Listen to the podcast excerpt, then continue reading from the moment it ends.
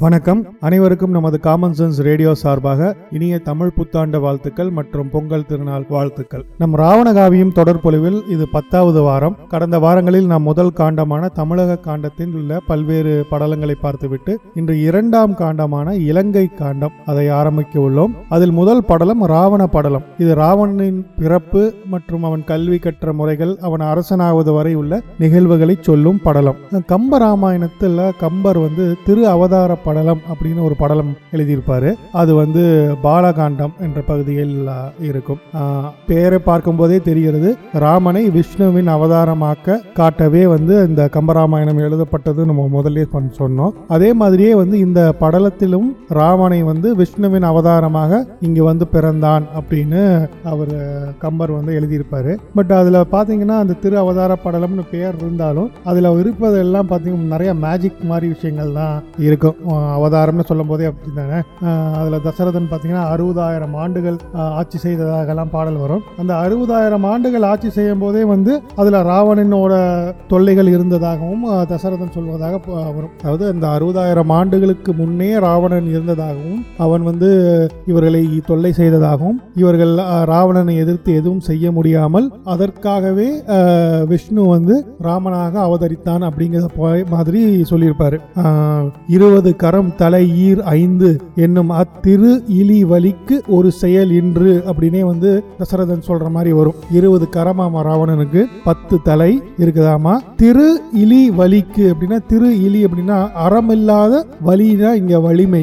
அறமில்லாத வலிமைக்கு சொந்த உடையவன் ராவணன். அவனை எதிர்த்து எந்த செயலும் எங்களால் செய்ய முடியவில்லை அப்படின்னு தசரதன் வருந்துவது போலவும் அப்புறம் வந்து ராமன் பிறப்பது போலவும் காட்சிகள் வரும்.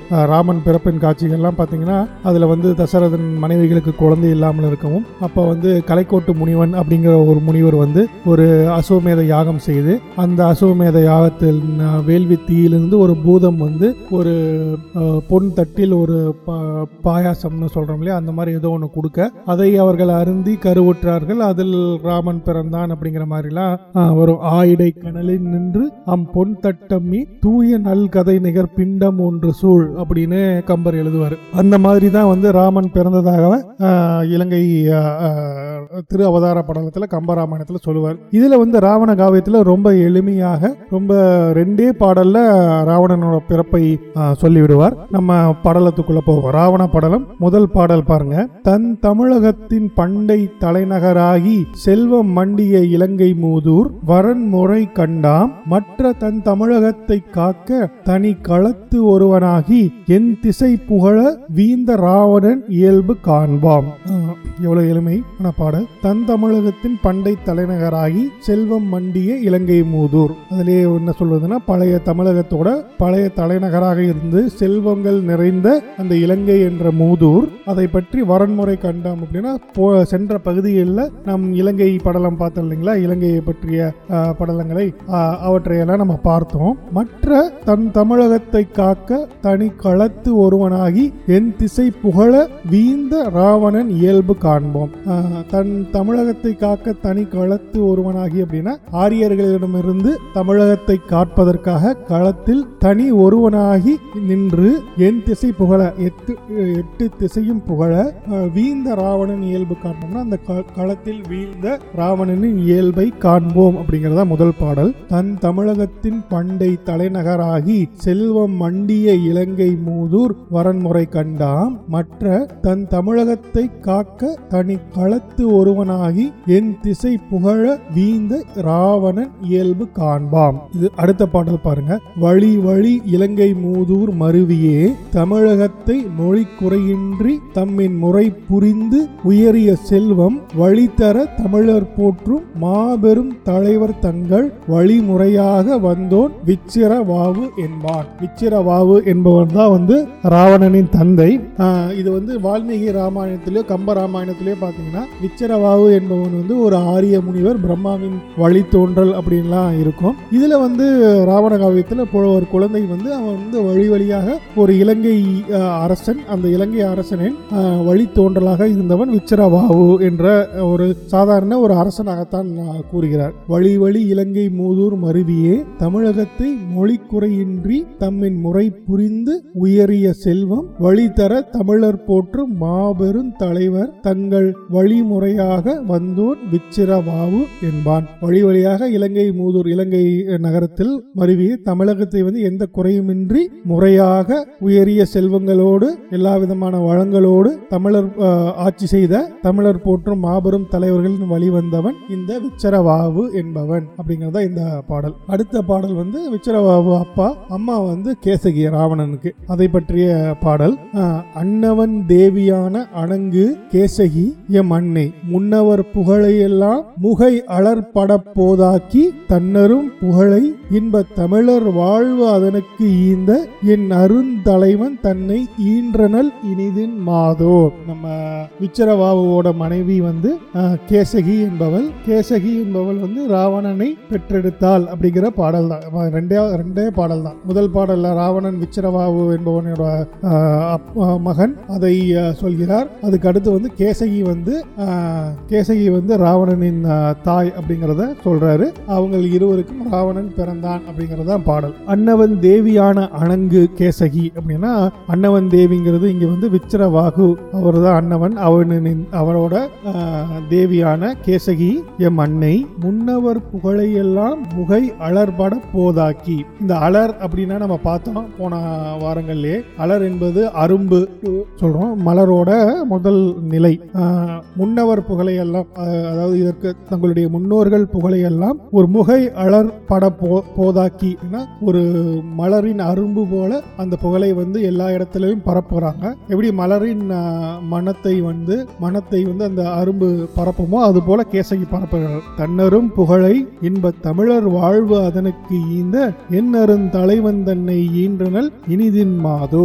தன்னரும் புகழை இன்ப தமிழர் வாழ்வு அதனுக்கு ஈந்த தன்னுடைய புகழ் ராவணனுடைய புகழ் என்ன அப்படின்னா தமிழர் வாழ்வுக்காக தன் உயிரை ஈந்த என் அருந்தலைவன். என் அருந்தலைவன்ங்கிறது இங்க ராவணன். தன்னை ராவணன் தலைவன் தன்னை ஈன்றனல் இனிதின் மாதோ அப்படிங்கிறது அடுத்த பாடல். முதல் பாடல்ல விச்சரவாவு அவன் இலங்கை வழி வழியாக வந்த மன்னன் அவன் மனைவி கேசகி அவர்கள் இருவருக்கும் ராவணன் பிறக்கிறான். அதான் பாடல் இரண்டு பாடல்கள்ல அதை சொல்லிட்டாரு. அடுத்த பாடல் பாருங்க.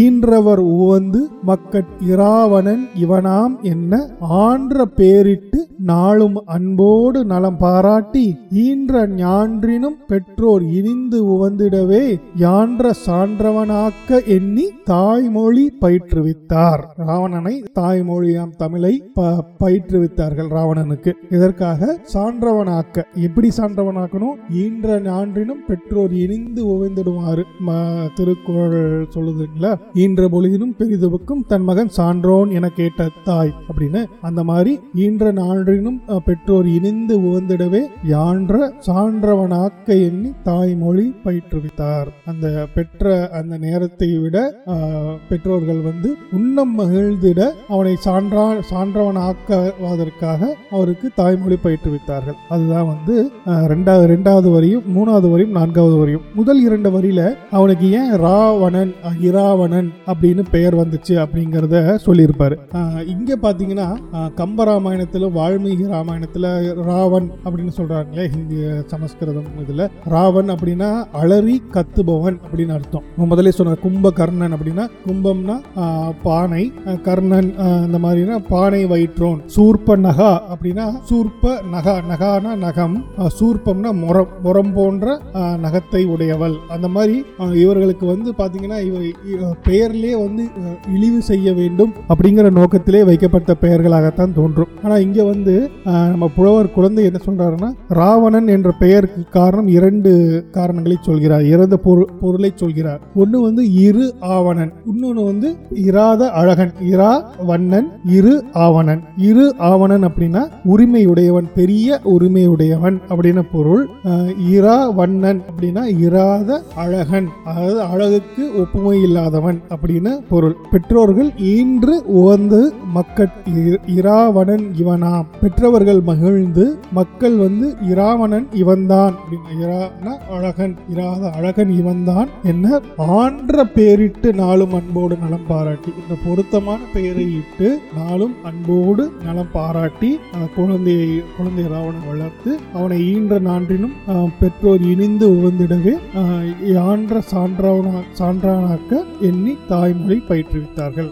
ராவணன் தமிழ் மொழி கற்க ஆரம்பிக்கிறான். அடுத்த பாடல்கள் பாருங்க இனி. வரும் பாடல்கள் தான் ராவணன் வந்து கல்வி கல்வி கற்கும் சிறப்புகளை சொல்லும் பாடல்கள்.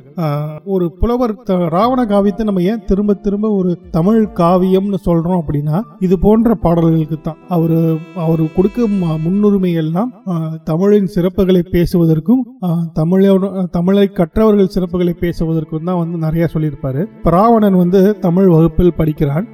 ஆசிரியர் சொல்வதற்கு முன்பே அவர் என்ன சொல்கிறார் என்பதை ஆஹ், அறிந்து அதை அவருக்கு முன்பே சொல்லும் அளவிற்கு அவனுக்கு வந்து ஒரு பிறம் அந்த குழந்தை பருவத்திலேயே அறிவு இருந்ததாம். அதை தான் சொல்றாரு. ஆசிரியர் வந்து தமிழ் அப்படின்னு சொன்னா இவன் வந்து தமிழ் மொழி என்ன- என்னோட தா- தாய்மொழி அப்படின்னு சொல்றேன். ஆஹ், தமிழ் மொழி அப்படின்னு சொ- ஆசிரியர் சொன்னோடனே அது என்னுடைய சொந்த தாய்மொழி அப்படின்னு சொல்லிடுறான் தமிழகம் அப்படின்னு இவர் ஆசிரியர் எங்கள் தாயகம் அப்படின்னு ராவணன் சொல்வதாக இந்த பாடல். ஆசிரியர் சொல்லிக் கொடுக்க முன்பாகவே அவன் வந்து தாய்மொழியையும் தமிழகத்தையும் நிறைய அறிந்திருந்தான் அப்படிங்கிற பாடல் பாடல் பாருங்க. தமிழ் என ஆசான் சொல்ல ததும்பிய மழலை வாயால் தமிழ் மொழி என்னும் பின்னும் தமிழ் மொழி என்ன எந்தாய்? தமிழ் மொழி எமது சொந்த தாய்மொழி என்னும் பின்னும் தமிழகம் என்ன எங்கள் தாயகம் என்னும் மாதோ? இதுல என்ன அப்படின்னு வர சொல்லலாம் கவனிங்க. என்ன என்னன்னு வரும். என்னன்னா அது என்ன சொல்றாருன்னா தமிழ் தமிழகம் என்றால் என்ன அப்படின்னு ஆசிரியர் சொல்ல வரும்போது அதை துரு- சுருக்கமா தமிழகம் என்ன பின்னும் அப்படிங்கிறது அதுக்கப்புறம் பின்னாடி அது அதற்காக அந்த கவிதை கவிதை நயத்துக்காக என்ன பின்னும் அப்படின்றலாம் அவர் இணைத்திருக்கிறார். தமிழ் என ஆசான் சொல்ல தமிழ்னு ஆசான் சொன்னதோடனே ததும்பிய மழலை வாயால் ராவணனின் அந்த மழலை சொல்லால் தமிழ் மொழி என்னும் தமிழ்னு ஆசான் சொன்னதோடனே இவன் தமிழ் மொழின்னு ராவணன் சொல்லிடுறான். பின்னும் அப்புறம் தமிழ் மொழி என்ன? தமிழ் மொழி என்றால் அப்படின்னு ஆசிரியர் சொன்னதும் எந்தாய் தமிழ் மொழி எமது சொந்த தாய் மொழி அப்படின்னு ராவணன் சொல்லிடுறான். ரா- சொந்த தாய் மொழி என்னும் பின்னும் தமிழகம் என்ன? ஆசிரியர் வந்து தமிழகம் அப்படின்னு சொல்றாரு. ராவணன் உடனே எங்கள் தாயகம் என்னும் மாதோ அப்படின்னு சொல்லிடுறான். தமிழ் என ஆசான் சொல்ல ததும்பிய மழலை வாயால் தமிழ் மொழி என்னும் பின்னும் தமிழ் மொழி என்ன? எந்தாய் தமிழ் மொழி எமது சொந்த தாய் மொழி என்னும் பின்னும் தமிழகம் என்ன எங்கள் தாயகம் என்னும் மாதோ. இதான் பாடல். எவ்வளவு அழகான எளிமையான பாடல்களா இருக்கு பாருங்க. ஒவ்வொரு பாடலும் இப்படிதான் இருக்கும். நான்கு நான்கு வரிகளாக இருக்கும். ஆறு சீர்களாக இருக்கும். இல்லைன்னா களி விருத்த பாடலாக இருக்கும். அரிசீர் விருத்தமாக இருக்கும். இதுல படிப்பதற்கும் மிக எளிமையாக இருக்கும். நீங்க சொல் மட்டும் பிரிச்சு படிச்சுக்கணும் நீங்க. நேரடியா நீங்க ராவணகாவியம் நூல்ல படிக்கிறதா இருந்தாலும் இல்ல தமிழ் வெர்ச்சுவல் யூனிவர்சிட்டி தளத்துல படித்தாலும் இந்த சொல்லை நான் சொல்லும் போது நீங்க குறித்து வச்சுக்கிட்டிங்கன்னா சொல் பிரித்து படிப்பது ரொம்ப எளிமையாக இருக்கும். அடுத்த பாடல் பாருங்கள் எனக்கு ராவண காவியத்தில் வரும் பாடல்களில் பிடித்த மிகச்சில பாடல்களில் வந்து ரொம்ப மிகவும் பிடித்த மிகச்சில பாடல்கள் கேட்டிங்கன்னா அதில் இதுவும் ஒன்றா இருக்கும்.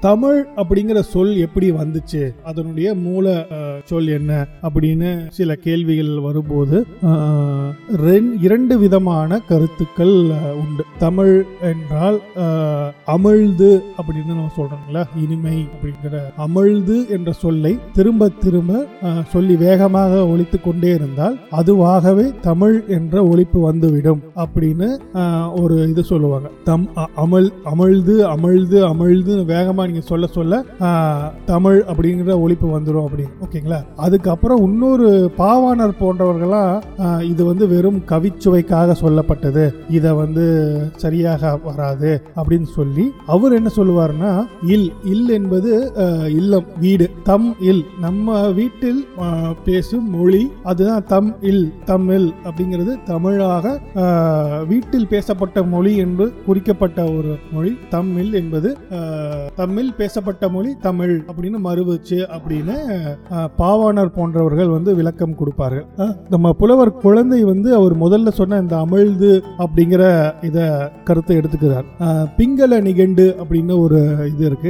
நிகண்டுகள் அப்படிங்கிறது வந்து நம்ம இந்த பிறப்பியல் அகராதிகள்லாம் இருக்கு இல்லைங்களா? அது மாதிரி பண்டை காலத்தில் எழுதப்பட்ட நிகண்டுகள். அதில் தமிழுக்கு வந்து இனிமையும் நீர்மையும் தமிழ் என ஆகும் அப்படின்னு பிங்கல நிகண்டு சொல்றாரு. அதாவது தமிழ் என்ற சொல்லுக்கு இனிமை என்ற பொருள் நீர் என்ற பொருள் இரண்டுமே வந்து ஒரு இனிமையான விஷயங்களை குறிக்கும் ஒரு சொல்லாக வந்து பிங்கல நிகண்டு சொல்லுது. அதே மாதிரி இந்த அமிழ்து அப்படிங்கிறது வந்து சில பேர் வந்து அது சமஸ்கிருத சொல் அமிர்தம் அதுதான் தமிழில் வந்து தமிழில் வந்து அமிழ்து அப்படின்னு சொல்கிறாங்கன்னு சொல்லுவாங்க. அதுவும் கிடையாது.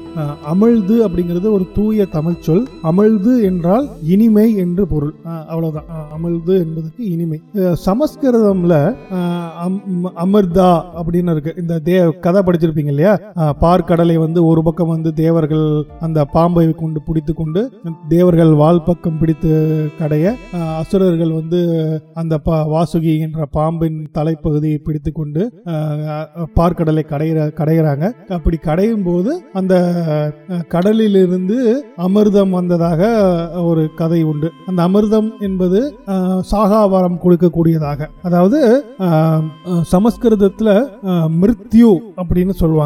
மிருத்யு அப்படின்னா மரணம். இப்போ இந்த உத்தம வில்லன் ஒரு படம் வந்துச்சு இல்லைங்களா? கமல் அதில் பார்த்தீங்கன்னா கமல் வந்து மிருத்யுஞ்சயன் அப்படின்னு சொல்லுவாங்க. மிருத்யு அப்படின்னா மரணம். மிருத்யுஞ்செயன் அப்படின்னா மரணத்தை மரணத்தை வென்றவன். ஜெயம் அப்படின்னா வெற்றி ஜெயன்னா வென்றவன். மிருத்யுஞ்செயன் அப்படின்னா மரணத்தை வென்றவன் அப்படின்னு. அதாவது சமஸ்கிருதத்துல இன்னொரு எழுத்து ஆ அப்படிங்கிற ஒரு எழுத்து. ஆ அப்படிங்கிற எழுத்தை நீங்க முன்னால போட்டுட்டீங்கன்னா அது வந்து ஆ என்பது எதிர்மறை முன்னொட்டு.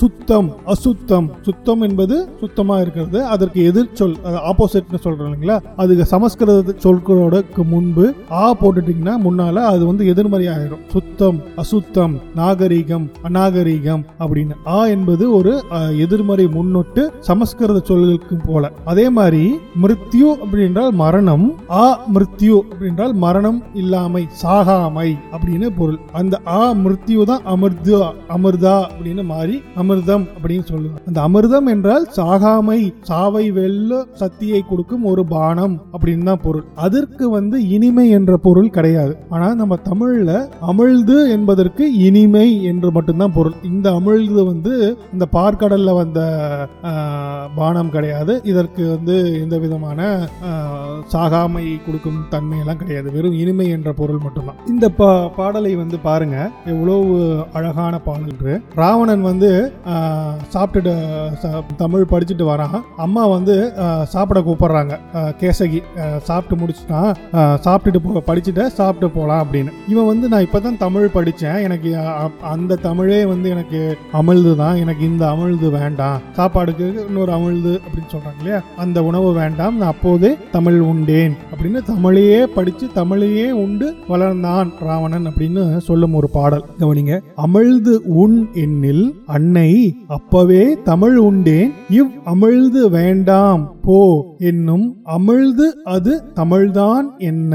அமிழ் தமிழ் தமிழ்தாம் அண்ணாய் ஆம் அது தமிழ்தான் என்னும் தமிழ் அமிழ்தாக உண்டு தலைமகன் வளரும் மாதோ. இத நீங்க நான் சொன்ன மாதிரி மறுபடியும் சொல் பிரிச்சு தரேன். அமிழ்து உன் எண்ணில். சாப்பாடு சாப்பாடு வா அப்படின்னு. அமிழ்துங்கிறது இந்த சாப்பாடு. சோறு அங்க பால் நெய் அதெல்லாம் போட்டு சாதம் செய்வான் சாப்பாடு செய்வான் இல்லையா? அரசனோட அரண்மனையில் வளரும் குழந்தை. அவனுக்கு சிறப்பான சமையல் தான் செஞ்சிருப்பாங்க. அதனால கூப்பிடுறா கேசகி அமிழ்து உன் எண்ணில் அன்னை அப்பவே தமிழ் உண்டேன் இவ் அமிழ்து வேண்டாம் போ என்னும். அன்னையே அப்பவே நான் தமிழ் உண்டு விட்டேன் எனக்கு இந்த சோற்று அமிழ்து வேண்டாம் போ என்னும் யாரு? ராவணன் சொல்லிடுவானாம். அமிழ்து அது தமிழ்தான் என்ன? அமிழ்து என்றால் அது எனக்கு தமிழ்தான். அமிழ் தமிழ் தமிழ் தாம் அண்ணாய் ஆம் அது தமிழ்தான் என்னும் தமிழ் அமிழ்தாக உண்டு தலைமகன் வளரும் மாதோ. பாருங்க. அமிழ்து அப்படின்னா எனக்கு அது தமிழ் தான். அமிழ்து அமிழ்துன்னு தொடர்ந்து சொன்னா அது தமிழ் என்று மாறிவிடும் ஒழிக்கும் தாயே. அந்த தமிழ் அது தமிழ்தான் என்று கூறும் அந்த தமிழ் அமிழ்தை உண்டு வளர்ந்தான் ராவணன் அப்படிங்கறதா இந்த பாடம் அமிழ்து உன் என்னில் அன்னை அப்பவே தமிழ் உண்டேன் இவ் அமிழ்து வேண்டாம் போ என்னும் அது அமிழ்து அது தமிழ்தான் என்ன? அமிழ் தமிழ் தமிழ்தாம் அண்ணாய். ஆம் அது தமிழ்தான் என்னும் தமிழ் அமிழ்தாக உண்டு தலைமகன் வளர் வளரும் மாதோ. இந்த மாதிரி ஒரு பாடலை வந்து நம்ம கம்பராமாயணத்தில் தேடினாலும் கிடைக்காது. அந்த மாதிரி வெறும் திரு அவதார படலம் அந்த படலம் இந்த படலம் விஷ்ணு அப்படின்னு தான் இருக்குமோ தவிர இந்த மாதிரி ஒரு தமிழின் சிறப்பை சொல்லும் பாடல் நம்ம தேடி பார்த்தீங்கன்னா இந்த அளவுக்கு கம்பராமாயணம் அதில் கிடைக்காது. அதுதான் வந்து ராவண காவியத்தின் சிறப்பும் புலவர் குழந்தையின் சிறப்பும். அடுத்த பாடல் பாருங்க. ஏடு கையெடுக்கும் அவ் ஏட்டிதழ் கையில் விரிக்கும் பெண்ணை கூடு கையெடுக்கும் செங்கோர்கோள் கையில் பிடிக்கும் அன்னை நாடு கை எழுதும் ஆயம் நன்னுகை நோக்கும் நோக்கி ஆடு கை தவிர்ந்த தென்கொள் அருந்தமிழ் கொடியே என்னும். ராவணன் வந்து படிக்கும் விதம் ஏடு கை எடுக்கும் அப்படின்னா ஓலைச்சுவடிகளில் தானே இருக்கும் நம்மளுடைய தமிழ் நூல்கள்லாம் அந்த நம்ம சமயத்தில். அந்த ஏட்டை கை எடுக்கும் ராவணனின் கை அந்த ஏட்டை எடுக்கும். அவ் ஏட் இதழ் கையில் விரிக்கும். ஒரு சுவடி எடுத்தீங்கன்னா அதுல வந்து பல ஓலைகளை வந்து பனை ஓலைகளை எழுதி எழுதி சுருள் சுருளாக கட்டி வச்சிருப்பாங்க. சேர்த்து சேர்த்து. இந்த புத்தகம் அப்படின்னு சொல்றோம் இல்லைங்களா? அந்த புத்தகம் என்பதே வந்து இந்த பனை ஓலைகளை சேர்த்து சேர்த்து கட்டி வச்சிருக்கிறது. அதான் வந்து பொத்து அகம் பொத்தகம் அப்படிங்கிற சொல் தான் புத்தகம் என்று மருவி நிற்கிறது இங்க. அந்த ஓலை சுவடிகளை நம்ம விரிச்சு படிக்கணும் கையில. ஏன்னா ஒவ்வொன்றா எடுத்து எடுத்து படிப்பாங்க. பார்த்துருப்பீங்க நீங்கள் படங்கள் எல்லாம் கூட. ஒரு திருவள்ளுவர் படத்துலலாம் பார்த்தீங்கன்னா அவர் ஏட்டுக்க ஏ- அந்த ஓலை ஓலைகளை நம்ம அந்த சீட்டு கட்டு விரிக்கிற மாதிரி இப்படி விரிச்சு வச்சிருப்பார். அதான் சொல்கிறார் ஏடு கையெடுக்கும் அவ் ஏட்டிதழ் கையில் விரிக்கும் பெண்ணை கூடு கையெடுக்கும். கூடு அப்படிங்கிறது என்ன அப்படின்னா பெண்ணை கூடு அப்படிங்கிறது நம்ம புரியுற மாதிரி சொல்லணும்னா பென் ஸ்டாண்டு அப்படின்னு சொல்கிறோங்களே கூடு அப்படிங்கிறது அந்த அப்போ வந்து எழுதுறதுக்கு எழுதுகோல் வச்சிருப்பாங்க. அச்சாணி அந்த இந்த ஒரு கூர்மையான ஆணி போன்ற ஒரு எழுத்தாணின்னு சொல்லுவாங்க இல்லையா? அந்த எழுதுகோல் வச்சிருப்பாங்க. அந்த எழுத்தாணிகள் வைக்கப்பட்டிருக்கும் ஸ்டாண்ட் பென் ஸ்டாண்ட் மாதிரி அந்த இதுதான் கூடு. அம்பு கூடு அப்படின்னு சொல்லுவாங்க. முதுகில் கட்டியிருப்பாங்க. நிறைய அம்புகள் வைத்திருப்பாங்க. அதுபோல இந்த எழுத்தாணிகள் இருக்கும் கூடு ஸ்டாண்டு தான் வந்து பெண்ணை கூடு. பெண்ணை கூடு கையெடுக்கும் கையில் வந்து அந்த கூட்டை கையில் எடுக்குது. செங்கோர் கொள் கையில் பிடிக்கும். அந்த எழுத்தாணி எழுதுகோலை கையில் பிடித்து அன்னை நாடு கை எழுதும் ஆயம் நன்னு கை நோக்கும். அந்த எழுது எழுதுகோலை கையில் எடுத்து தமிழ் மொழியை வந்து தமிழ் என எழுதி கயிர் ஆயம் நன்னுகை நோக்கும் நோக்கி ஆடு கை தவிர்த்த தென்கொள் அருந்தமிழ் கொடியே என்னும் அப்படின்னு. அதுல பாத்தீங்கன்னா அந்த ஓலைச்சுவடியின் ஓரத்துல வந்து அந்த ரெண்டு துளை போட்டிருப்பாங்க. அந்த துளைக்குள்ள தான் அந்த கயிறு கயிறு வந்து கட்டி இருக்கும் ஸோ அதுல தமிழ்னு எழுதி அந்த கயிறு கோர்த்துள்ள துளைக்கு எழுத்தாணி வரவே அதனை பார்த்து அந்த அவ்வாறு அமைந்துள்ள அந்த தமிழ் கொடியை நோக்கி ஆடுவது தவிர்ந்தது ஏன் நீ என கேட்குமாமா. அந்த மாதிரி இந்த பாடல். ஏடு கையெடுக்கும் அவ் ஏட்டிதழ் கையில் விரிக்கும் பெண்ணை கூடு கையெடுக்கும் செங்கோர் கொள் கையில் பிடிக்கும் அன்னை நாடு கை எழுதும் ஆயம் நன்னுகை நோக்கும் நோக்கி ஆடு கை தவிர்ந்த தென்கொள் அருந்தமிழர் கொடியே என்னும். இது பாடல். அடுத்த பாடல் பாருங்க. ஆசிரியர் சொல்லி கொடுப்பதை அவன் எப்படி வந்து ராவணன் படிக்கிறான் அப்படின்னு. இன்னென்ன இன்னென ஆசான் சொல்வதை இயல்பினர் கேட்டும் கேட்ட பொன்னென பொலியும் ஏற்றிர் பொருந்தவே எழுதியும் தான் தன்னை நேர் தானே ஆன தனி தமிழ் மொழியை கற்று மன்னவர் மன்ன நாளும் வரிசையில் பயிலும் அன்னோ. இன்னென்ன அப்படின்னா இன்னென்ன விஷயங்களை ஆசான் சொல்வதை இயல்பினர் கேட்டும் அவனுக்கு வந்து ராவணன் வந்து ஆசிரியர் சொல்வதே வந்து சொல்வதை வந்து வந்து இயல்பாகவே கேட்டு அறிந்து கொள்ளும் திறன் இருந்தது. இன்னென ஆசான் சொல்வதை இயல்பினிற் கேட்டும் கேட்ட பொன்னென பொழியும் ஏட்டிற் பொருந்தவே எழுதியும் அப்படின்னு. அதை கேட்டதை வந்து ஒரு அழகான கையெழுத்தினால் அந்த அதை ஏட்டில் வந்து எழுதி விடுகிறான் ராவணன் பொருந்தவே எழுதியும் தன்னை நேர் தானே யான தனி தமிழ் மொழியை கற்று மன்னவர் மன்ன நாளும் வரிசையில் பயிலும் அன்னோ அப்படின்னா தனக்கு நேர் தான் தான் அப்படிங்கிற ஒரு சிறப்பை உடைய அந்த தமிழ் மொழியை கற்று மன்னர் மன்னன் ராவணன் நாளும் வளர்ந்தான் அன்னோ ப- வரிசையில் பயிலும் அன்னோ தினந்தோறும் பயின்று வந்தான் அப்படிங்கிறதா பாடல். அடுத்த பாடல் பாருங்க.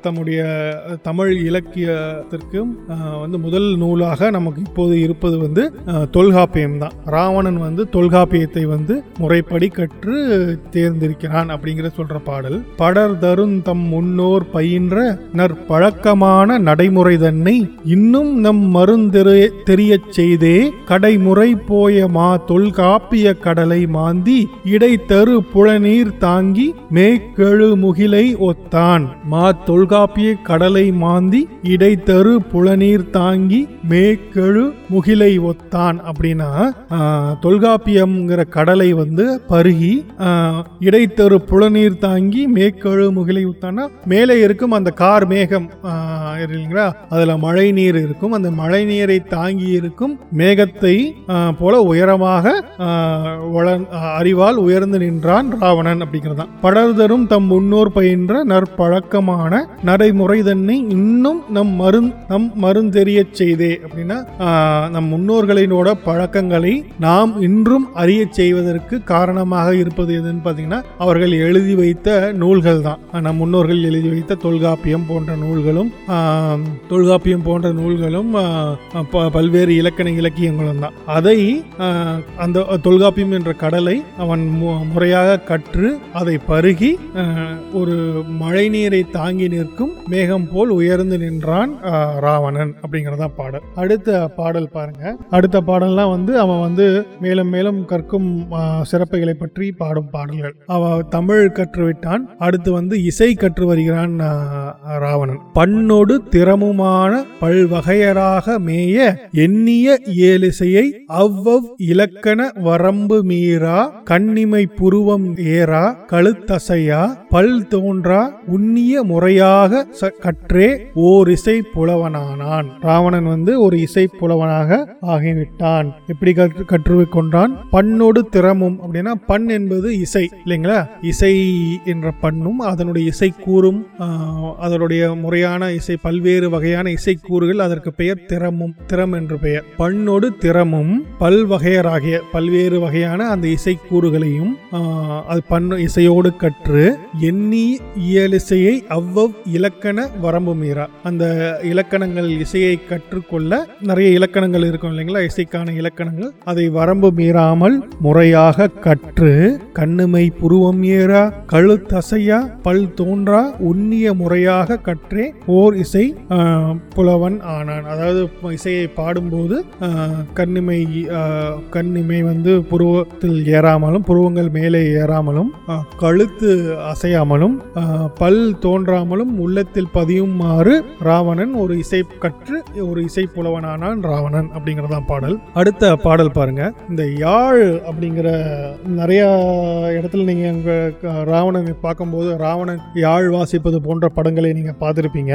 ராவணன் வந்து ஒரு இசை புலவன் அப்படிங்கிறத தவிர யாழ் வாசிப்பதிலும் வல்லவன் அப்படின்னு கம்பராமாயணமும் சொல்லுது வால்மீகி ராமாயணமும் சொல்லுது. ஸோ அதை மாதிரி யாழ் கற்று ஒரு யாழ் பாணனே ஆகிவிட்டான் அப்படிங்கிற அளவுக்கு பாணர்கள்ங்கிறது தான் அவங்க அன்று அன்றைய காலத்தில் வந்து இசை புரவலர்கள். அவர்கள் தான் வந்து பாடுவாங்க யாழ் வா- இசை மீட்டுவார்கள் அப்படின்னு நமக்கு தெரியும். அந்த அளவுக்கு வந்து ஒரு சிறப்பான இசையை கற்று யாழ் வாசிப்பதில் வல்லவனாக விளங்கினான். அப்படி யாழ் அப்படிங்கிறது பார்த்தீங்கன்னா நமக்கு இன்றைக்கு வந்து ஒரு பெயர் அளவில் தான் நமக்கு தெரிஞ்சிருக்கும். நம்ம பதிற்று ப பத்து கலித்தொகை போன்ற இலக்கிய நூல்கள்லாம் பல்வேறு விதமான யாழ் பற்றி பேசுகிறாங்க சொல்லுது.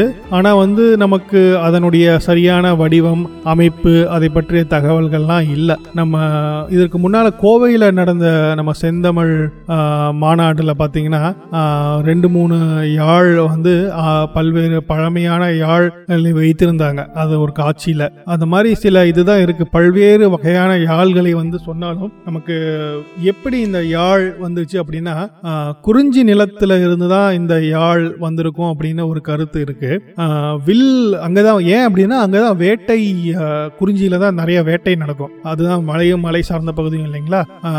ஸோ வேட்டை நிலம் அது. அந்த வில்லிலிருந்து வில்ல தான் வந்து வந்து பார்த்தீங்கன்னா இழுத்து நான் பூட்டியிருப்பாங்க. வேற ரொம்ப டைட்டாக வில்லோட நான் இருக்கும். அந்த நான்ல இருந்து அம்பு போற ஓசை வந்து ஒரு இசை மாதிரி இருக்கும். ஸோ அதுல இருந்து தான் வந்து அந்த நரம்புகளை இழுத்து கட்டி அதுல இருந்து இசை மீட்டலாம் அப்படிங்கிற ஒரு கருத்து வந்திருக்கும் அப்படின்னு ஒரு கண்டுபிடிப்பு வந்திருக்கும் அப்படின்னு சொல்கிறாங்க சொல்றாங்க. வில் யாழ் அப்படின்னே ஒரு யாழ் இருக்கு. அதுல இருபத்தி ஓரு நரம்புகளை கொண்டது அது. வில் யாழ் அப்படிங்கிறது. அது இல்லாம நமக்கு தெரிஞ்ச யாழ்கள் பார்த்தீங்கன்னா பார்த்தீங்கன்னா யாழ் அதுவும் இருபத்தோரு மகர யாழ் அது பதினேழு முதல் பத்தொன்பது நரம்புகளை கொண்ட யாழ் வந்து பேரியாழ் மகர யாழ் சகோட யாழ் அப்படிங்கிறது பதினாறு நரம்புகளை கொண்டது. கீசக யாழ் அப்படிங்கிறது பார்த்தீங்கன்னா நூறு நரம்புகளை கொண்டது. அதெல்லாம் அதோட அமைப்புகள்லாம் நமக்கு தெரியல அது இங்க இது கிடைக்கவும் இல்லை. அதே மாதிரி சிறிய அளவிலான செங்கோட்டு யாழ் அது ஏழு நரம்புகளை கொண்டது. சிறிய அளவுன்னு நினைக்கிறேன். எங்க போனாலும் கையில் எடுத்துட்டே போய் பாடலாம். சீரியாழ் அப்படிங்கிறது அதுவும் ஏழு நரம்புகளை கொண்டது. இந்த மாதிரி பல்வேறு விதமான யாழ்கள் இருக்கின்றன. நாரத யாழ் பேர் நாரத யாழ் அப்படின்னா ஆயிரம் நரம்புகளை கொண்ட யாழ்கள்லாம் இருந்ததாக நமக்கு நூல்கள் சொல்கின்றன. ஆனால் நமக்கு அது வரையெல்லாம் கிடைக்கவும் இல்லை. அதனுடைய அமைப்பும் இதுவும் நமக்கு தெரியல. பட் நம்மளுடைய இலக்கியங்கள் அதை சொல்கின்றன. அந்த மாதிரி ஒரு யாழை வந்து ராவணன் கற்று தேர்ந்தான் அப்படிங்கறத அடுத்த பாடல். அதையும் பாருங்க. ஆணி மூயலவன் கண்ணையவிர் விளக்கொலிகொள் போர்வை பூனியே அருவாய் பத்தர் பொலந்திவ பொலந்திவோடு வன்கோடும் பேணியே நரம்பும் பன்னீர் பிறங்கு நாள் வகை நல் யாழ் பாணரோடு ஒருங்கு நாளும் பயின்று யாழ் பாணன் ஆனான். பாணரோடு ஒருங்கு நாளும் பயின்று அவர்களோடு சேர்ந்தே வந்து ஒவ்வொரு நாளும் பயின்று யாழ் பாணன் ஒரு யாழ் மீட்டும் பாணனை போல திறமை பெற்றான் ராவணன் அப்படின்னு. இங்க என்ன சொல்றாங்கன்னா நாள் வகைய அப்படின்னு சொன்ன நாள் வகைய நல் யாழ். இங்க வந்து நான்கு வகையான யாழை மீட்டக்கூடிய திறமையை கொண்டிருந்தான் ராவணன். நான்கு வகையான யாழ்னா பேரியாள் பேரியாழ் நான் முதல்ல சொல்ல மாதிரி பேரியாழ்ங்கிற இருபத்தி ஒரு நரம்புகளை கொண்டது.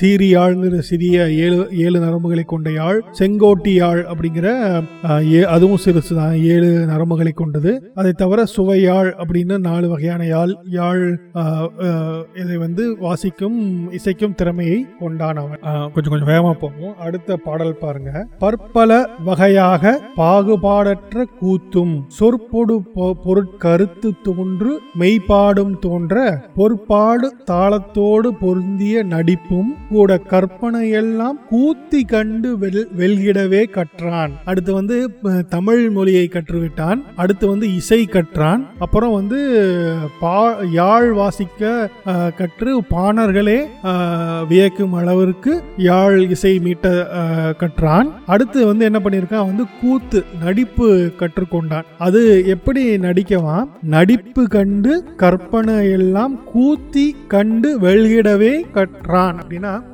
இந்த கூத்து ஆடும் பெண்கள் இருக்காங்க இல்லையா? கூத்தி அப்படிங்கிறது வந்து கூத்தன் கூத்தி பாணன் பாணி அந்த மாதிரி.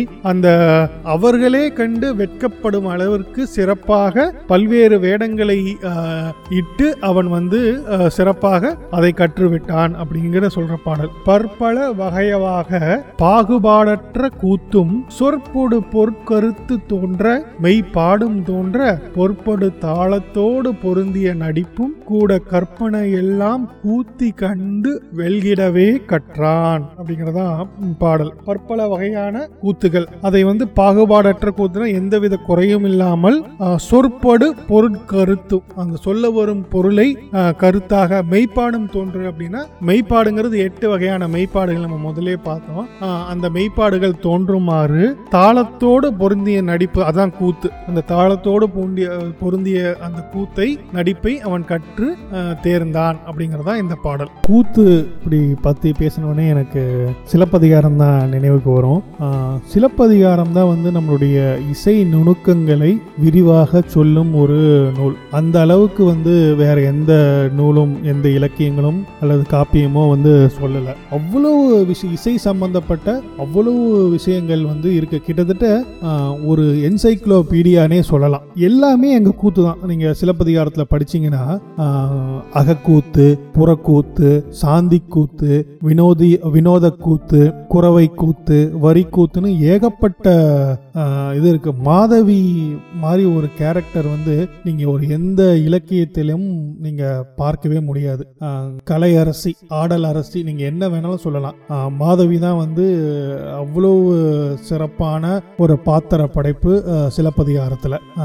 கண்ணகி கோவலன் கோப்பெருந்தேவி அவ யாரெல்லாம் இருந்தாலும் தனியாக ஒரு க- கலை அரசியாக விளங்குவது சிலப்பதிகாரத்தின் தலைவினே சொல்லக்கூடிய அளவுக்கு. பார்த்தீங்கன்னா மாதவி தான். அவ்வளவு சிறப்பான ஒரு இசை நுணுக்கங்களை கற்று மாதவி மட்டுமே பதினோரு வகையான நடன நடனங்களை ஆட ஆஹ் திறமை கொண்டவள் அப்படின்னு சிலப்பதிகாரம் சொல்லுது. அரங்கேற்று காதை வெறும் அரங்கேற்று காதை மட்டுமே படிங்க. அரங்கேற்று காதை மட்டுமே வந்து வச்சு பிஹெச்டி பண்ணவர்லாம் இருக்காரு. நம்ம ஷாஜஹான் கனின்னு சொல்லிட்டு அவரோட ஒரு புத்தகம் கூட வந்திருக்கு. சில சிலங்கே சிலம் சிலப்பதிகாரம் அரங்கேற்றும் காதை காட்டும் இசை நுணுக்கு பேர் தெரியல. அவ்வளவு செய்திகள் இருக்கு. மாதவி ஆடும் பதினோரு வகை நடனங்கள்? மாயவன் ஆடும் அல்லி ஆட்டம் விடையோன் ஆடும் கொட்டி ஆறுமுகன் ஆடும் குடை குடைக்குடம் பாண்டுரங்க கூத்து அப்படின்னு நிறைய நீங்க சிலப்பதிகாரம் படிச்சீங்கன்னா தெரியும். மல்லாடல் துடியாடல் கடையம் பேடி ஆட்டம் மரக்கால் ஆட்டம் பாவை கூத்து அப்படின்னு நீங்க அவ்வளோ வித்தியாசமான வேறுபட்ட வேறுபட்ட நடனங்களை மாதவி ஆடுவதாக அதில் சொல்லணும். பிண்டியும் பிணையலும் எழிற்கையும் தொழிற்கையும் கொண்- கொண்ட வகை அறிந்து அப்படின்னு இளங்கோடிகள் சொல்லுவார். பிண்டி அப்படின்னா ஒற்றை கையால் காட்டப்படும் அபிநயம். இந்த பரதநாட்டியம் ஆடும்போது அபிநயம் காட்டுறதுன்னு சொல்றாங்கல்ல? பிண்டியும் பிணையலும் எழிற்கையும் தொழிற்கையும் கொண்ட வகை அறிந்து அப்படின்னா பிண்டிங்கிறது ஒற்றை கையால் காட்டப்படும் அபிநயம். அது மட்டும் முப்பத்தி மூன்று வகையான அபிநயங்கள் இருப்பதாக இரு சொல்கிறது. அது அத்தனையும் அறிந்தவள் மாதவி. பிணையல் அப்படிங்கிறது பிணையல்னா சேர்ந்து இல்லைங்களா? இரு- இரு கையால் காட்டப்படும் அபிநயம். அது ஒரு பதினைந்து வகையான அபிநயங்களை காட்டுவாளாம். எழிற்கை தொழிற்கை அப்படிங்கிற எழில் என்பது நடன அழகை காட்ட பயன்படும் கை முத்திரைகள். அதையும் தொழிற்கை என்பது ஒரு தொழிலை காட்ட ஒரு அபிநயம். கூடை அப்படிங்கிறது குவிந்த ஒற்றைக்கை முத்திரை அப்படின்லாம் நம் பல வகையான அபிநயங்கள் இருக்கு. அதனை அதை காட்டும் விதங்கள் அப்படின்னு சிலப்பதிகாரம் சொல்லுது. சிலப்பதிகாரம்னா நம்ம கண்ணகி கண்ணகி கோவலன் சிலம்பு மதுரை எரிச்சது அப்படின்னே முடிச்சிடுறோம். அது இல்லாம இவ்வளோ விஷயங்கள் வந்து நம்ம வெறும் ஒரு அரங்கேற்று காதையில் மட்டுமே இருக்கு. மாதவியை வந்து நம்ம கொஞ்சம் கூர்ந்து கவனிச்சு அதில் நிறைய படித்தோம்னா இது போன்ற நுணுக்கங்களையும் இது போன்ற ஏகப்பட்ட விஷயங்களையும் நம்ம தெரிஞ்சுக்கலாம். சிலப்பதிகாரம் படிக்கும்போது எதை படிக்கிறீர்கள் அப்படிங்கிறதுல இருக்கு.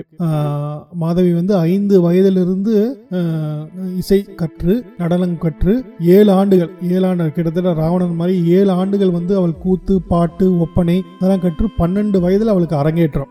அரங்கேற்று காதை நடக்கும்போது மாதவிக்கு வயது பன்னெண்டு. பதினோரு வகையான நடனங்கள் அப்படின்னு அந்த புகாரில் வந்து இந்திர விழா அப்படின்னு சொல்லுவாங்க. இந்த பொங்கல் இளவேநீர் காலம் அது. இளவேநீர் காலம்ங்கிறது இப்போ சித்திரை. அப்போ என்னன்னு தெரியல. அந்த சமயத்தில் வந்து இந்திர விழா நடந்துச்சாமா? அதில் தான் வந்து மாதவியோட அரங்கேற்றம். அவள் ஆடிய பதினோரு வகை ஆட்டங்களை கண்டு அந்த ஊரே புகார் புகார் நகரமே வந்து வியந்து போயிட்டாங்களாம். புகார் நகர மக்கள் மட்டும் இல்லாமல் விண்ணவர்களும் ம- விண்ணில் இருந்த தேவர்களும் வந்து பார்த்து அதிர்ச்சியோட மகிழ் அவ்வளோ இதாக வியந்து பார்த்தார்கள் அப்படின்னு சிலப்பதிகாரம் சொல்லும்.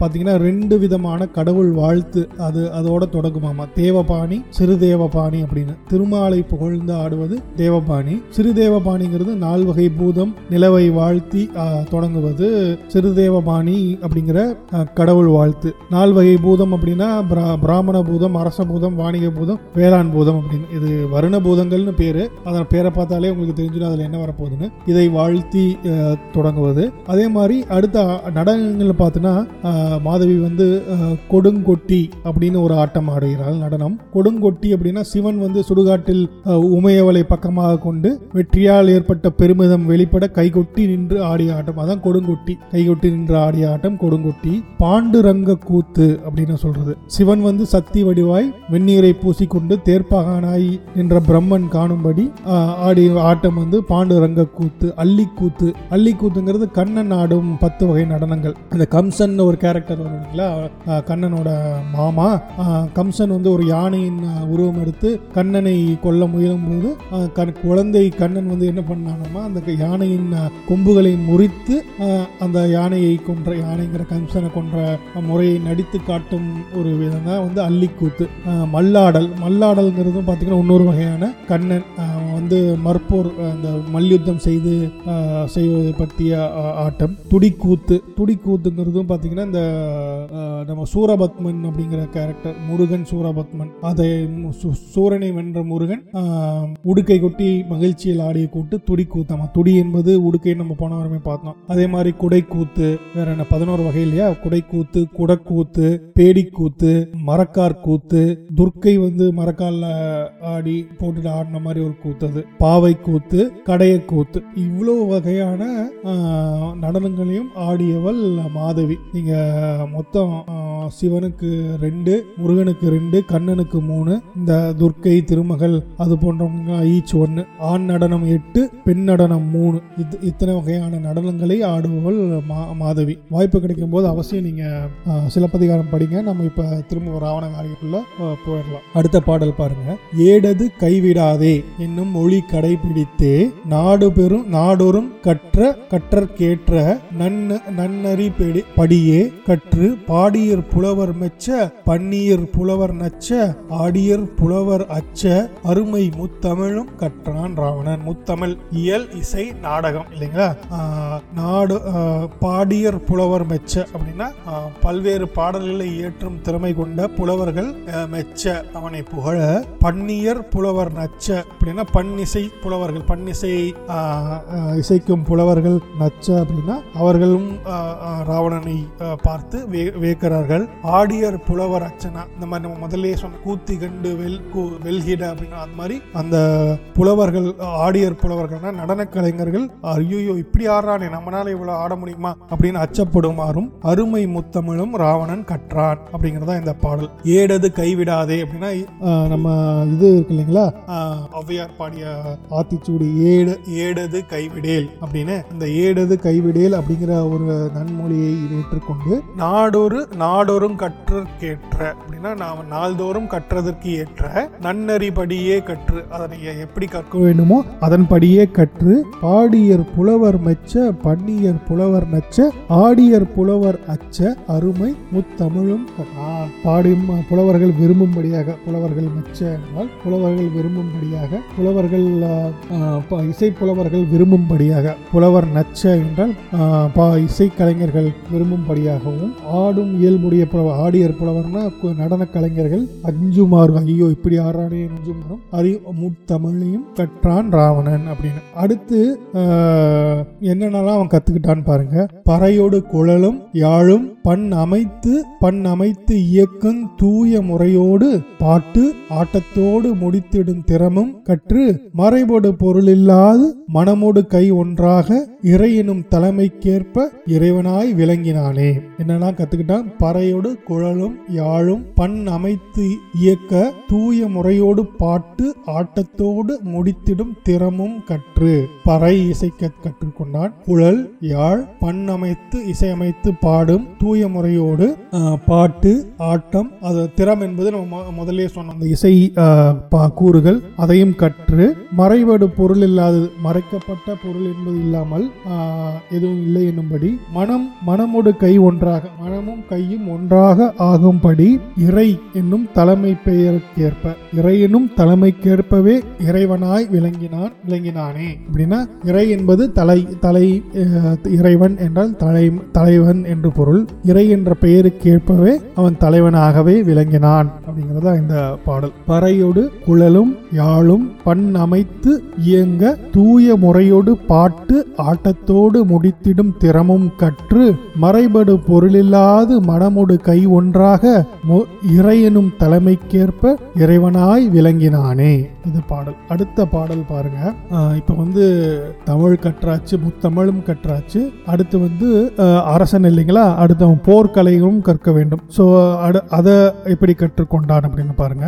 வில்லும் தொடு நானும் படு விசையும் படு திசையும் புல்லும் படு கணையும் தொடை புணரும் பல குணமும் மல்லும் கதிர்வேலும் பொறு வாழும் தடுந்தோளும் கல்லும்படி தாயின்புற கற்றே தெளிவுற்றான். தாயின்புற கற்றே தெளிவுற்றான். அவனுடைய தாய் தாயான கேசகி இன்பம் உடவே அவ்வளவு சிறப்பாக கற்று தெளிவுற்றான். இதெல்லாம் வில்லும் தொடு நானும் படு விசையும் படு திசையும் அப்படின்னா வில்லோடு இயந்த வில்லும் தொடு நாணும்னா அந்த வில்லோடு அந்த நான் இணைந்திருக்கும் இல்லைங்களா? அந்த நானும் அந்த நாணில் வந்து எழும் விசையோடு படு விசையும் அப்படின்னா அந்த நீங்க நானை இழுக்கும் போது ஒரு சம ச- இது வரும். அந்த படு விசையுடன் எத்திசையும் சென்று பொருந்துமாறு படு திசையும் புல்லும் படு அப்படின்னா எந்த திசையில விட்டாலும் அது சரியாக அங்கு சென்று பொருந்தும்படி கனை தொடுக்கும் பல பண்பு நலங்களும் மல்லும் அப்படின்னா மல் என்றார் என்றால் மல்யுத்தம் மற்போர். மல்லும் கதிர்வேலும் பொறுவாளும் தடுத்தோளும். அப்படின்னா அந்த மல்யுத்தம் கதிர் ஒளி வீசும் வேல். அதான் கதிர் ஒளி. கதிர்வேலும் அப்படின்னா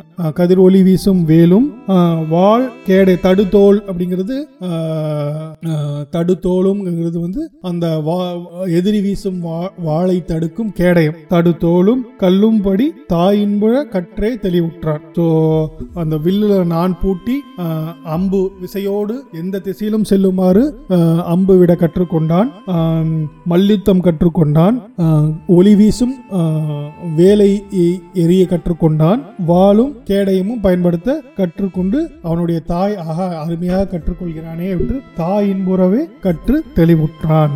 அதான் இந்த பாடல். வில்லுந்தொடு நானும் படு விசையும் படு திசையும் புல்லும் படு கனையும் தொடை புணரும் பல குணமும் மல்லும் கதிர்வேலும் பொறு வாழும் தடுதோளும் கல்லும்படி தாயின்புற கற்றே தெளிவுற்றான்.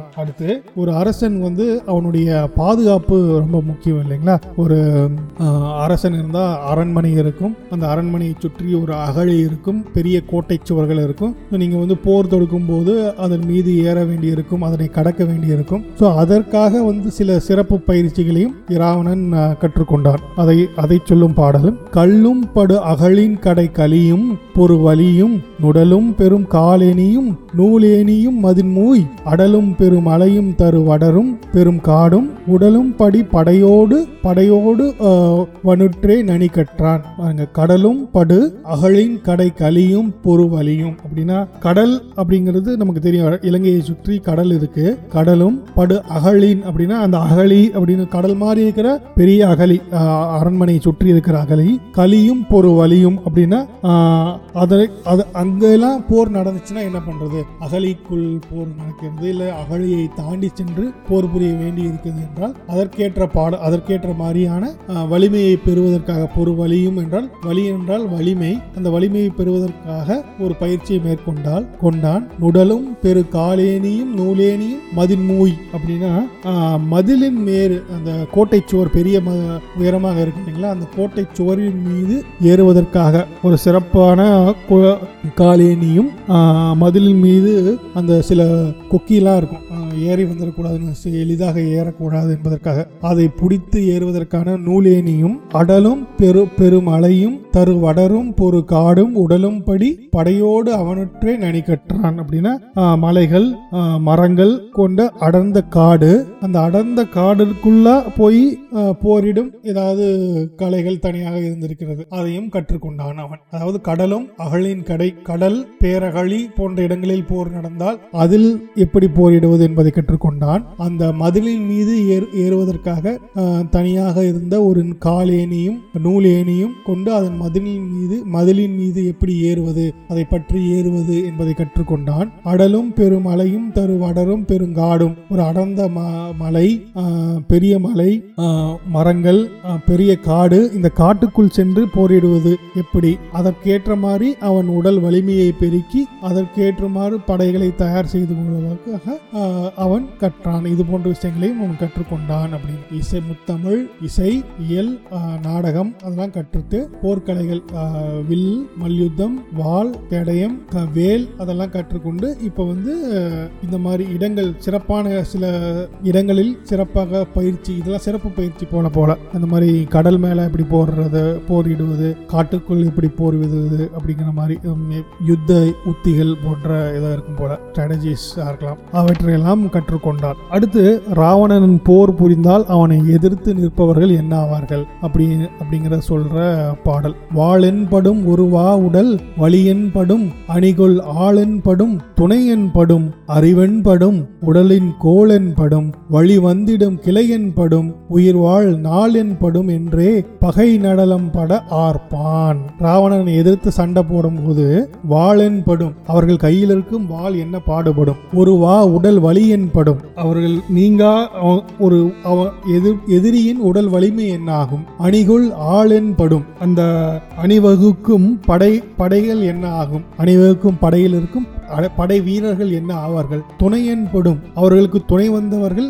என்ன பாடுபடுவார்கள்? அறிவன்படும் அவரை ராவணனை எதிர்க்க துணிந்து விட்டோமே அப்படின்னு நினைச்ச அவர்கள் அறிவுக்கு என்ன ஆகும்? உடல் கேளன்படும் அவர்களுடைய உடல் என்ன ஆகும்? வழி வந்திடும் கிளை என்படும். இவர்கள் போரில் வந்து இறந்தாலோ இல்ல உடல் உறுப்புகளை இழந்தாலோ இழந்தாலோ அவர்களின் கிளை என கிளை என்படும்னா அவர்களுடைய குடும்பங்கள் என்ன ஆகும்? உயிர்வாழ் நாள் என்படும் அப்படியே நீ பிழைச்சு இந்த சண்டைக்கு சண்டையில் பிழைத்து உயிர் வாழ்ந்தாலும் உன்னுடைய நாட்களை நீ எப்பாடு எப்படி கடப்பாய்? ஒவ்வொரு நாளும் உனக்கு சிரமமாக இருக்குமே அதை எப்படி கடப்பாய்? என்றே பகைவர்கள் நடலம் பட ஓ, ஆயுட்காலம் முழுக்க நீ சிரமப்படுற மாதிரி ஆயிடுச்சே அப்படின்னு பகைவர்கள் நடுக்கம் கொள்ள. அதான் வந்து பகை நடலம் பட ஆர்ப்பான் ஆர்த்து நிற்பான் ராவணன். எவ்வளவு பாடல் பாருங்க எவ்வளவு அருமையான பாடல் இது. வாழன்படும் ஒருவா உடல் வழியன்படும் அணிகொள் ஆளன்படும் துணையன்படும் அறிவென்படும் உடலும் கோளன்படும் வழி வந்திடும் கிளையன்படும் உயிர் வாழ் நாளென்படும் என்றே பகை நடலம் பட ஆர்ப்பான் ராவணன். அடுத்த பாடல் பாருங்க. நாற்றிசை விளக்குறும் பகலும் நானுற மாற்றுயர் பொன்னென வய வயங்கு மேனியன் ஒற்றியே பெற்றவர் புனிந்து பேரினும் ஏற்ற பேரினுக்கேற்ற பேரழகினான் இனி- இனிமை நோக்கினான். பேரழகினான் பெரிய அழகை உடையவன் பேரழகன் இனிமை நோக்கினான் அப்படின்னா பார்ப்பதற்கு இனிமையாக இருப்பவன் இனிமையானவன் கண்ணுக்கு இனிமையானவன் அழகு பெரிய அழகன் அவன் நாற்றிசை விளக்குமாறு பகலும் நானுர அப்படின்னா நாற்றிசை அப்படின்னா நான்கு திசைகள். நான்கு திசைகள்லையும் விளக்கம் செய்யும் சூரியன் பகலும் நானும் நானுற அப்படின்னா நான்கு திசைகளுக்கும் வெளிச்சம் கொடுக்கும் ஒளியை கொடுக்கும் சூரியனே வெட்கப்படுமாறு மாற்றுயிர் பொன்னென வயங்கு மேனியன் அப்படின்னா போற்றி பெற்றவர் இவனை இவன் வந்து பொன்னென வயங்கு மேனியன்னா பொன்னை போல விளங்கும் பொன்னை போல ஒளி வீசும் மேனியை உடையவன். போற்றியே பெற்றவர் புனைந்த பேரினுக்கேற்ற பேரழகினன் இனிமை நோக்கினன். எல்லாரும் போற்றுமாறு பெற்றவர் வைத்த பேரினுக்கேற்ற ப- என்ன பேரு? இரு இராவண்ணன் நன் அதாவது அழகு இராத அழகன் அப்படிங்கிற பேரினுக்கேற்ற மாதிரி அவன் அழகானவன் இனிமை நோக்கினான். இனி காணுவதற்கு இனிமையானவன் அப்படிங்கிறதா இந்த பாடல். நாற்றிசை விளங்கு விளக்குமாறு பகலும் நானுற மாற்றுயர் பொன்னென வயங்கு மேனியான் போற்றியே பெற்றவர் புனைந்த பேரினுக்கேற்ற பேரழகினான் இனிமை நோக்கினான். பாடல். அடுத்த பாடல் பாருங்க. உடனொரு துணை பகையோடு கொள்ளினும் கடலென பகை மதில் கவிழ்ந்து கொள்ளினும் கொள்ளினும் படை இழந்து உடல் நற்ப நாட்- உடல் நற்பாடி தங்கினும் அடல் குறிக்கினும் கலங்காத நெஞ்சினான். உடனொரு பகை துணை பகையோடு சேரினும். அவன் கூடையே கூடவே இருந்த துணை இப்ப ப- பகையோடு சேரினும். பகைவர்களோடு சேர்ந்தாங்களோ கூடவே இருந்த தம்பி விபீட பீடனன் ராமனோட போய் சேர்ந்தான். அந்த மாதிரி சேர்ந்தாலும் கடல் என பகை மதில் கவிழ்ந்து கொள்ளினும் ஒரு பெரிய படை எதிரி படை வந்து மடில ம- அவன் ராவணனோட மதிலை சுற்றி சூழ்ந்து கொண்டாலும் படை இழந்து உடல் நற்பாடி தங்கினும். படைகள்லாம் ராவணனோட படையெல்லாம் இழந்து இவன் வந்து பகைவரின் இதில் இதுல தங்கினாலும் பகைவரோட குடிலுக்குள்ள போய் மாட்டிக்கிட்டாலும் அடல் குறிக்கினும் கலங்காத நெஞ்சினன். எந்த கவலையும் கொள்ளாது கலங்காத நெஞ்சத்தை உடையவன் இந்த ராவணன். அப்படிங்கிறத பாடல் இன்னும் கொஞ்சம் பாடல் இன்னும் ரெண்டு மூணு பாடல்களை பார்த்தோம்னா நம்ம இலங்கை படலத்தை முடிச்சிடலாம். அதை வேகமாக பார்த்து முடிச்சிடலாம். அடுத்த பாடல் பாருங்க. அன்னை போல் மண்ணுயிர் கருளும் அன்பினன் தன்னையே தான் பொருள் பொருந்தனி ஒழுக்கினன் முன்னையோர் போற்றிய முறை புறப்பவன் பண்ணை பின்னையோர் கடைபிடி பிறங் பிறங்கும் சீர்மையன். பின்னையோர் கடைபிடி பிறக்கும் சீர்மையன் அப்படின்னா தனக்கு பின்னால் வருபவர்கள் கடைபிடிக்கும்படி தன்னுடைய கடைபிடிக்கும்படி வழிமுறைகளை மேற்கொள்பவன். இவனை பார்த்து ராவணன் செய்வதை பின் வருபவர்கள் அதை தொடருவார்கள். அவ- அதையவே வந்து செய்வார்கள். பாடல் அப்படிங்கறதா? அது அன்னை போல் மண்ணுயிர் கருளும் அன்பினன்னா ஒரு தாயை போல மண்ணில் இருக்கும் உயிர்களுக்கெல்லாம் அருளும் அன்பினன். அதான் ராவணன். மண்ணில் இருக்கும் உயிர்களுக்கெல்லாம் அருளும் அன்பினன். தன்னையே தான் பொருள் தனி ஒழிக்கணும்னா தன்னையே தன்னை போல இல்லாமல் ஒரு ஒரு தனி பெரும் ஒழுக்கத்தை கொண்டவன். முன்னையோர் போற்றிய முறை புறப்பவன். முன்னோர்கள் சொன்ன முறைப்படி புறப்பவன் அப்படின்னா கொடுப்பவன். பின்னையோர் கடைபிடி பிறகும் சீர்மையன். பின்னால வருவவர்கள்லாம் ராவணன் செஞ்ச மாதிரியே தானும் செய்யணும். ராவணன் கடைபிடித்த ஒழுக்கத்தையே தானும் கடைபிடிக்க வேண்டும் அப்படின்னு அப்படி இந்த சீர்மையான நேர்மையாளன் ராவணன் அப்படின்னு. அடுத்த அடுத்த பாடல் பாருங்க. சான்றவர் ஆக்கிய தமிழின் பாவலன் ஆன்றவர் ஆக்கிய அற- அறத்தின் காவலன் ஈன்றவர் ஆக்கிய இயல்பின் மேலவன் போன்றவர் ஆக்கிய புறப்பின் மாவலன் சான்றவர் ஆக்கிய தமிழின் பாவலன் அப்படின்னா சான்றோர்கள் அவனுடைய ஆசிரியர்கள் சான்றோர் சான்றோர்கள் சான்றோர்களால் தமிழின் பாவலனாக்கப்பட்டவன். தமிழ முத்தமிழையும் கற்று பாவலன் என்று சொல்லப்பட்டவன். ஈன்ற ஆன்றவராக்கிய அ- அறத்தின் காவலன் அப்படின்னா ஆண்டோர்களால் அறத்தின் காவலனாக ஆக்கப்பட்டவன். ஈன்றோர் ஆக்கிய இயல்பின் மேலவன். பெற்றோர்களால் அனைவரும் விரும்பும் இயல்பை பெற்றவன். போன்றவர் ஆக்கிய புறப்பின் மாவலன். தன் போன்ற முன்னோர்களால் கொண்ட ஒரு பெரும் வலிமையை கொண்டவன் ராவணன் அப்படிங்கறதா இந்த பாடல். அடுத்த பாடல் பாருங்க. தாய்மொழி தாயினும் தகவிற் போற்றுவன். ஆய்மொழியர் தம் அன்புக்கு ஏற்றவன். தாய்மொழி யாதும் கடிந்து மாற்றுபவன். வாய்மொழி தப்பி வகையால் ஆற்றவன். தாய்மொழி தாயினும் தகவிற் போற்றவன். தாய்மொழியாம் தமிழை தகவோடு போற்றுவன் தாய் நம்ம பாரதிதாசன் சொன்ன மாதிரி தமிழை பழித்தவனை தாய் தடுத்தும் விடேன்னு சொன்ன மாதிரி தா- தாய்மொழியாம் தமிழை தாயை போல் தகவோடு போற்றுபவன். ஆய்மொழியாளர் தம் அன்புக்கு ஏற்றவன்.